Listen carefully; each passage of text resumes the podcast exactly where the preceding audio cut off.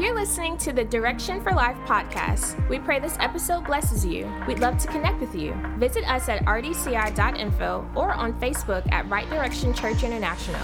Also, follow us on Instagram, Twitter, and TikTok at the RDCI. We hope you enjoy this broadcast. All right, remain standing as we go again to Ephesians, the fifth chapter. Ephesians, the fifth chapter, starting at verse 25. Ephesians 5, starting verse 25. And I'm reading from the New King James, and it reads Husbands, love your wives. You can just stop right there. Husband, love your wives, not the side chick, love your wife. Just as Christ also loved the church and gave himself for her, that he might sanctify and cleanse her with the washing of water by the word, that he might present her to himself a glorious church, not having spot or wrinkle or any such thing, but that she should be holy and without blemish. So husbands ought to love their own wives as they love their own bodies. He who loves his wife loves himself. For no one ever hated his own flesh, but nourishes and cherishes it just as the Lord does the church. For we are members of his body and of his flesh and of his bones. And for this reason, a man shall leave his father and mother and be joined to his wife, and the two shall become one flesh. This is a great mystery, but I speak concerning Christ and the church. Nevertheless, let each one of you in particular so love his own wife as himself, and let the wife see that she respects her husband. Let me also add another scripture that we've gone over Hebrews 13 and verse 4. Hebrews 13 and verse 4 says, Marriage is honorable among all, and the bed undefiled, but fornicators and adulterers God will judge. You can be seated. So, we've been talking over the last two weeks now, which will be the third week, from the subject of of love, marriage, and sex. But today I even want to go deeper into the whole concept and the question, even for some of marriage. You know, we, we live in a time, y'all, where everybody's questioning everything. Things that we valued, everything is being questioned. Really. Every, and, and you need to have an answer. The Bible said, be able to give an answer of anyone who lies, asks of the hope that lies everything's being everything's being questioned now. You know, one of the things that, for example, I'm getting off, but it's all right. Something a point I do want to make. Uh, the value of a college education is being questioned now. Okay.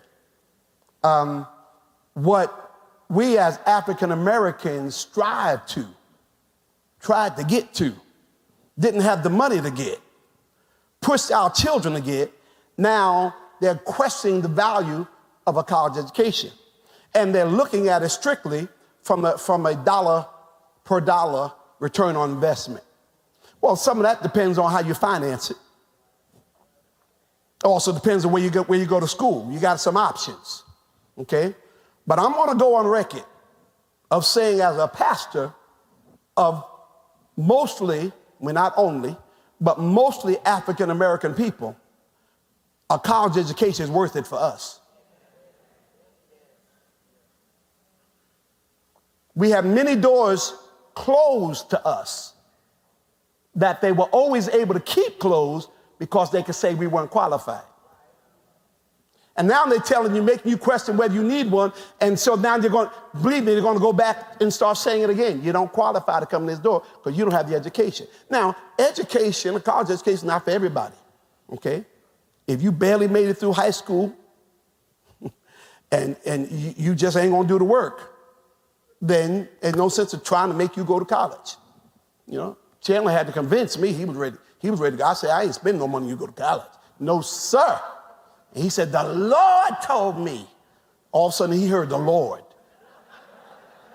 The Lord told me I'm going to North Greenville University and I'm going to play football. I'm like, who, who are you? To? I'm the, I'm the, I'm the pastor. Told me the Lord told, and the Lord did tell him that, and we worked it out. But initially, I wasn't going to spend money on him to go to college because it did not appear that he valued school. Things changed for him. He's, he, he's, he, I, I, one time I called Chan, I said, you know, you're a late bloomer. And he, so I got a statement I got from Pastor Chan. He says, a late bloomer is still a bloomer. Look at somebody say, a late bloomer is still a bloomer. So I knew he wasn't trying to spend. okay? Uh, but education for us as African American people has opened up doors. But, and so I don't always even just evaluate college education from the perspective of return on investment. So they say you know, spend this on college, on loans, and, and how long it's going to take. Say it's going to take about 15 years to get that return back if you try to look on a dollar for dollar basis. But the other thing is that the main thing I discovered about college education is that it helps open up your mind to think. Okay? Now, somebody's going to get mad at me by saying this, by saying this. Most of the people who support the person who looks like they're going to be the Republican nominee for president are not college educated. What does that tell you? No, I'm, I'm very serious about it. The majority, check it out, are people who don't think. All you gotta do is connect certain dots. And this ain't about politics right now, because y'all, I voted a Democrat and I vote Republican. There's a whole lot of that former president's policies, some of which I agree with. Okay? Many I agree with. I just can't agree with him. you understand? And, and so college helps you to think, expands your mind. It also brings you into contact with other people who got expanded minds. It gives you connections you otherwise would not have. So I, I just want to go on records. So because the people are trying to make us question the value of a college education, I'm telling you, it is still valuable, especially for us as a people. Yes, Jesus made the difference between me and my family, but a college education did too. Make no mistakes about it. Amen. When I was a social worker, when I, when I became a one of my first jobs, one of my first jobs, because that first year, I was just trying to make it. Okay? I went from job to job. You said you're to pay me $200 more a year. I'm to go over here. We'll give you $300. I was, every, it, just more looked like more to me in that first. But then when I, when I got settled about a year after I got married, I mean, I, after I graduated from college, I settled into being a social worker.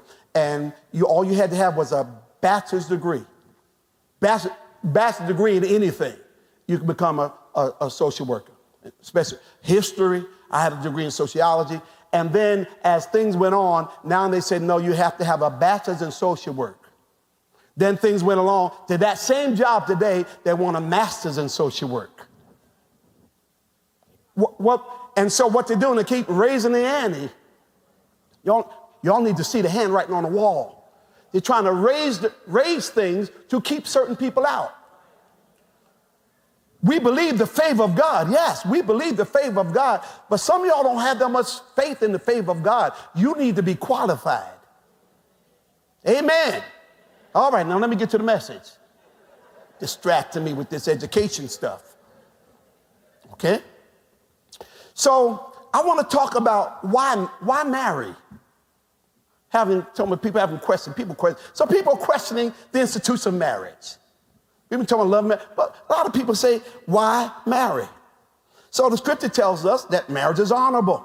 Uh, Hebrews 13 and 4, the New Living Translation of the verse, that verse says, give honor to marriage and remain faithful to one another in your marriage because God will surely judge people who are immoral and those who commit adultery. The message translation makes that verse real clear. Hebrews 13 and 1, the message translation says, honor marriage and guard the sacredness of sexual intimacy between wife and husband. God draws a firm line against casual and illicit sex. So, why does God promote and highly esteem marriage? So, we've already established over the last couple weeks that God, through His Word, has restricted and limited sex to only take place within the boundaries of marriage, even though it's good, even though you got the urge to merge before you get married. Okay? But why? We looked at Deuteronomy 5:33, which gives us a key not only about this whole sex thing, but of, being, of following God's principles in any area of our life, whether that's finances or marriage or parenting or how you do business or how you treat other people. God's word is supposed to be the standard for our lives in all areas of our lives. Deuteronomy 5:33, it says, Ye shall walk in all the ways which the Lord your God has commanded you, that you may watch it so you can live. Say, come on, somebody say, God wants me to live. What's the opposite of living? Dying. You can live in a way that's going to cause premature death. So God said, if you follow my principles, you're going to live. He said, and then not only live, I want you to have a quality life. The second part is said, so that things can go well with you. It's one thing to live, it's another thing for things to be going well with you. It's one thing to be married, it's another thing to be going well in your marriage. It's one thing to have children, it's another thing for, to, for things to be going well with your children. So God said, I want you to live. He said, I want things to go well with you. And then He says that you may prolong your days. That means, so now He says, I want you to live a long, healthy, quality life. That's why God has given us His principles not to try to keep us from having fun, not to restrict us from, you know, from, from enjoying ourselves and having a good time. No, God wants us to live. He wants us to live well, and He wants us to live long. Everything in God's word is for that reason. Even, you know, even I, I, was, I was talking earlier about the, about diet and that kind of stuff. And we as, we as New Testament Christians, unless you're Seventh day Adventist, okay, we don't follow Levitical laws for diet, right? Uh, and, and by the way, our seven day Adventist brothers and sisters who are Christians, they are known to be the healthiest people in America. None of y'all didn't know that, okay? They're, not, they're statistically, they're known to be the healthiest people because they still follow the Levitical law, and some of them do it from a standpoint of, of self righteousness, okay? And so but anything that you do according to the word, it's going to benefit you naturally. So all those things so that God said to eat not eat, it wasn't because you're going to go to hell for eating pig feet. Uh, your breath just may smell like it. You ain't gonna go to hell, okay? Uh, it, it's not because you're gonna go, but he said, why? Because I want you to live long and I want you to live healthy.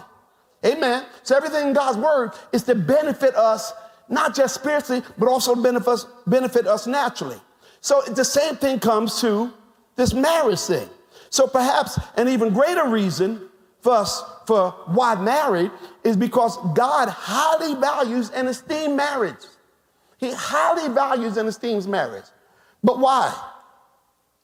Because today people are questioning everything questioning our values, questioning the word, and people say stuff like, it's just a piece of paper. How many of you heard that said before? I'm not going to ask how many of you said it. It's just a piece of paper. No, it's not just a piece of paper from God's standpoint. It's a God ordained covenant that is blessed by God.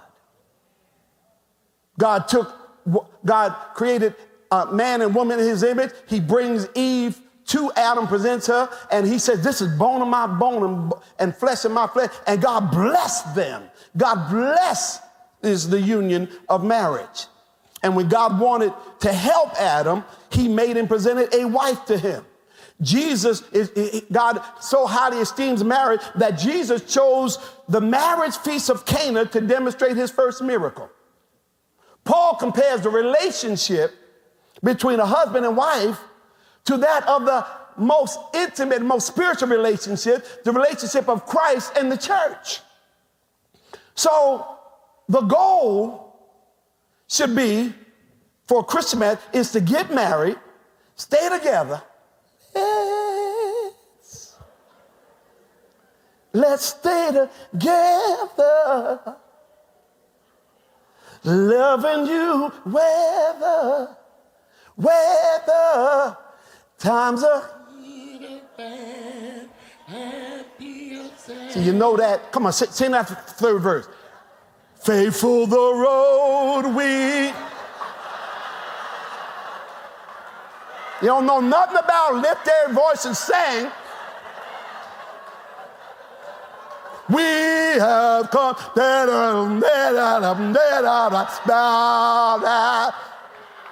That's what Chandler's over there doing.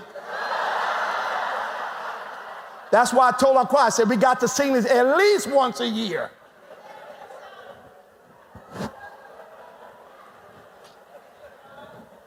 Yeah, God wants us to stay together. Okay? So the goal should be to get married, stay together, be productive for you, your children, and your family. I'm going to say this probably several times in this message, and I'm not going to finish this today. I thought I'm going to finish. But every time I, I open up my lesson and my message, my sermon talk, I add more, keep adding more to it. Okay? Marriages, y'all, are the foundation of families. Make no mistake about that. Marriages are the, not children, marriages. Marriages are the foundation of families. And unfortunately, marriage statistics, uh, particularly among African Americans, aren't the best. Look at this regarding marriage statistics, specifically for um, black marriages. Okay? African Americans are the least married of any major racial or ethnic group in America. And according to the census of 2020, 30% of African Americans were married compared to 43% of Hispanics, 52% of white, 58% of Asians, and also 50% of African Americans have never been married compared to 28% of whites. Both black and white Americans have similar divorce statistics, with 12% of each population currently divorced, which is higher than Hispanics, which is 9%, which is higher than Asians, which is only 5%.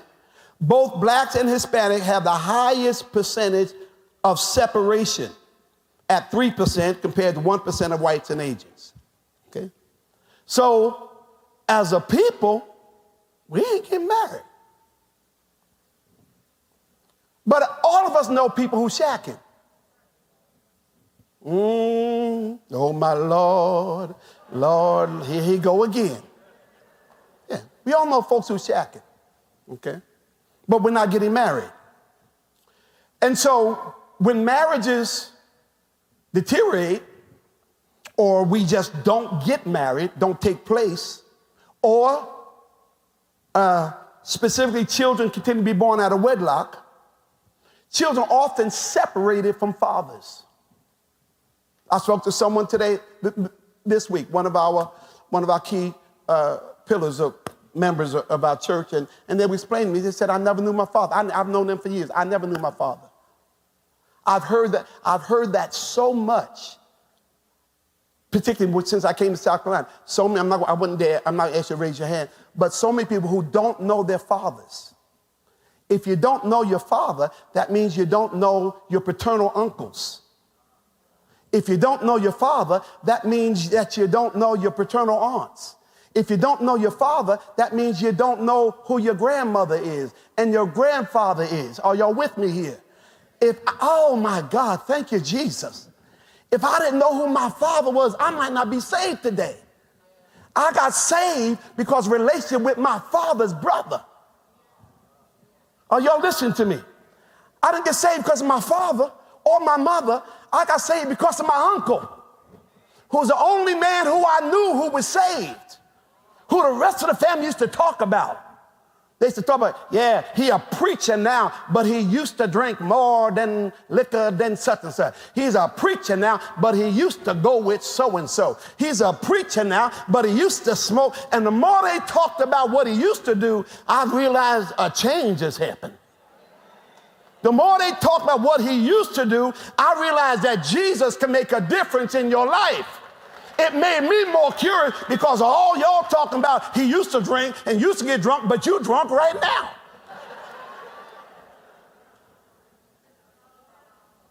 because of relationship with my father's brother. Imagine, and, and so we all know when you don't know your father is, then you don't know who you are. There's aspects of your life that are just ambiguous. When children, when marriages fall apart or don't take place, children often separate from fathers. And separation from fathers causes fathers to be absent. And absentee fathers create fatherlessness. And all of you here who are involved in some type of way with, the, with mental health or any of the social sciences, we know that all the societal ills are associated with lack of family cohesiveness and more specifically with fatherlessness. You name it.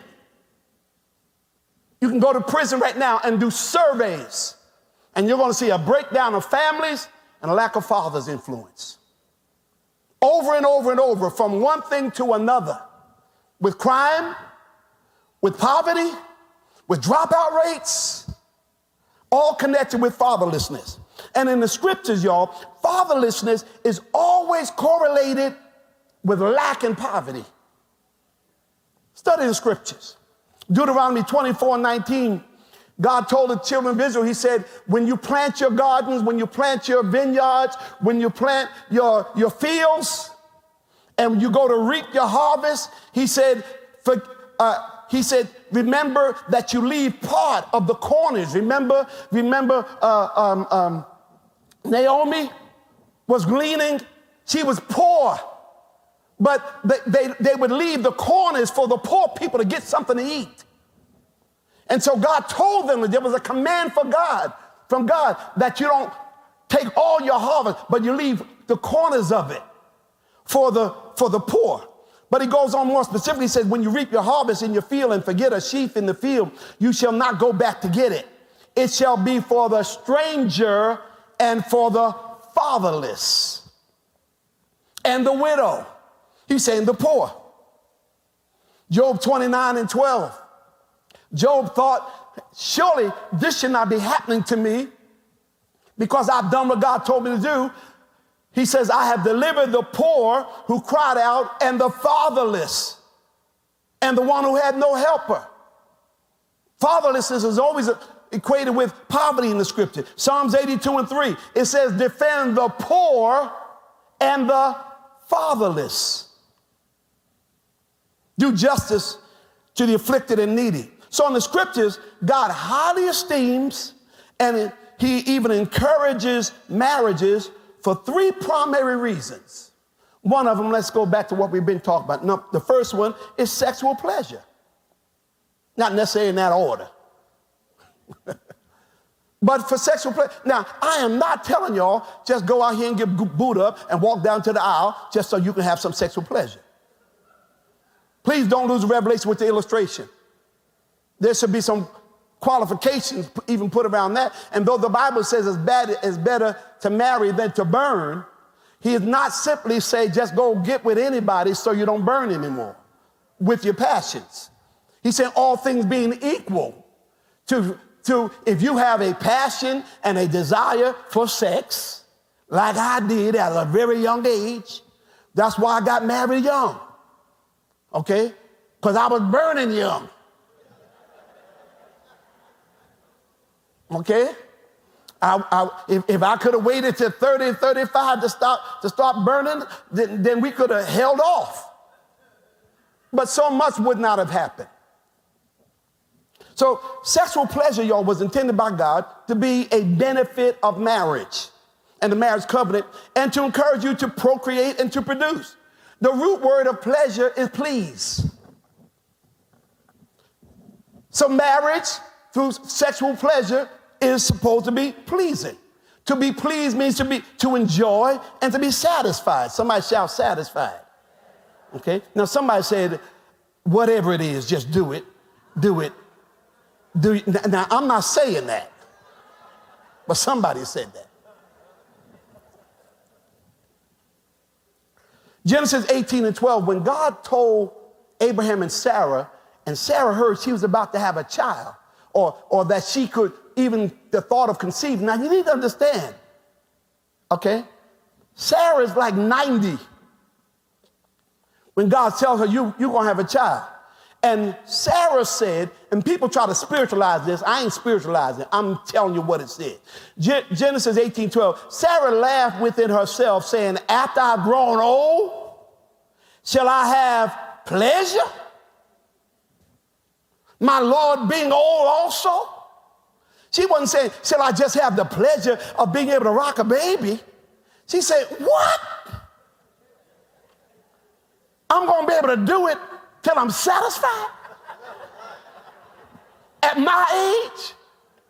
And he even older than maybe I could do something. He sure can't do nothing. That, that, that's what she was thinking. She said, Shall I have pleasure? I believe, I believe she's talking about sexual pleasure. How, how can this thing be at our age? The, the New Living Translation of Genesis 18 12 says, She laughed silently to herself and said, How could a worn out woman like me enjoy such pleasure? Especially when my master my husband is also so old. He wasn't just old, he was so old. God said, Yes, Sarah. You're gonna have we're gonna do this the old-fashioned way. Remember, oh, what, remember, he, he had already tried, they, they tried to do the surrogate thing. That's becoming more popular today, particularly among people who have resources of getting a surrogate to have the child from. They pay the Sarah, somebody gives birth, and that's their child. Well, that, that's, that's as old as Abraham and Sarah. Abraham and Sarah tried to do that. God said, no, no, no, this ain't how we're going to do We're going to do this the old-fashioned way. You're going to have pleasure, somebody going to scream, and then going to have a baby. Oh, come on now, come on. Don't you?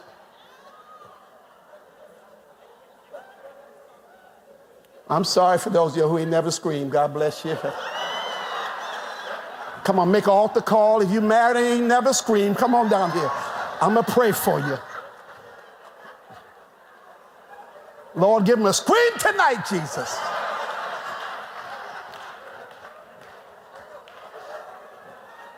Either one. oh, Jesus.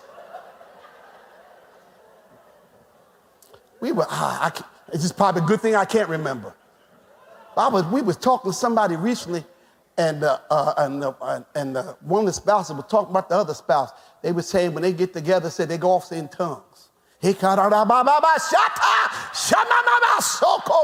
Give him praise. So either you scream out with praise, hallelujah. This is to the married folks. It's to the married folks.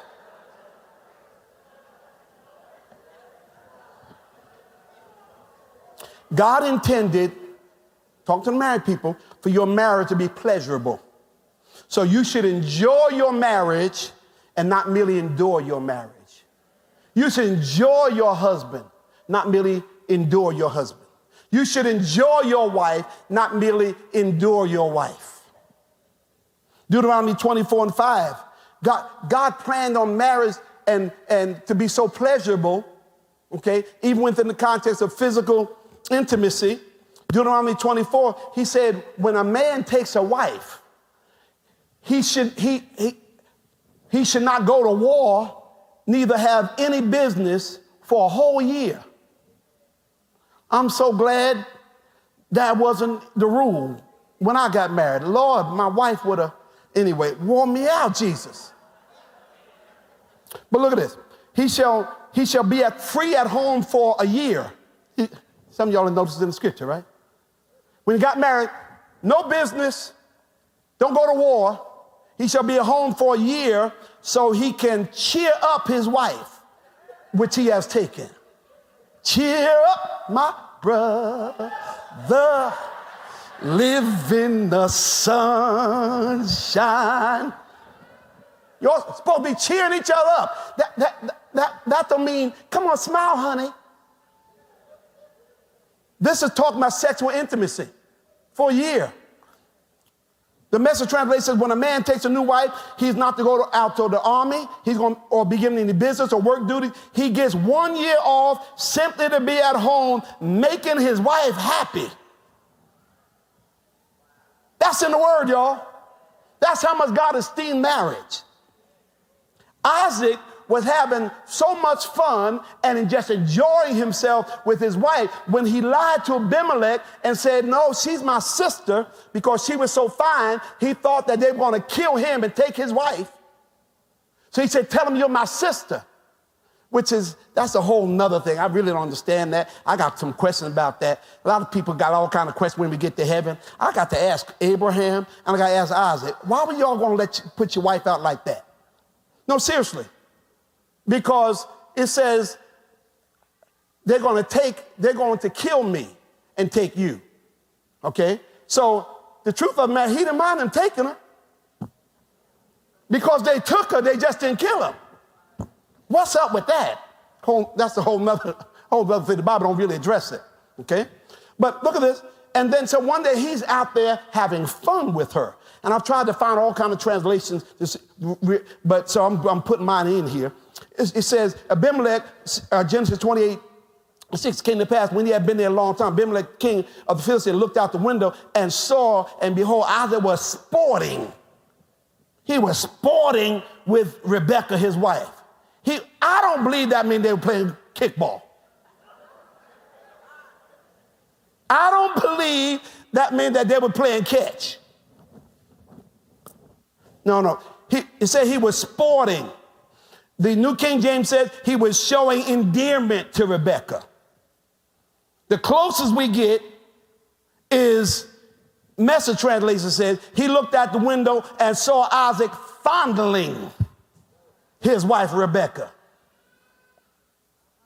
He was rubbing and, and you all get the picture. And new, the New King James says of Genesis 26 and verse 9, Abimelech called Isaac and said, it. Now, quite obviously, she is your wife. So, how could you say she's my sister? He said, I ain't never rubbed on my sister like that. Isaac said to him, Because I said, Lest I die on account of her. God intended that sexual pleasure is to only take place within the covenant of marriage with your husband, with your wife, okay? Not just married people, your husband. You gotta make this real plain today. Your husband and your wife.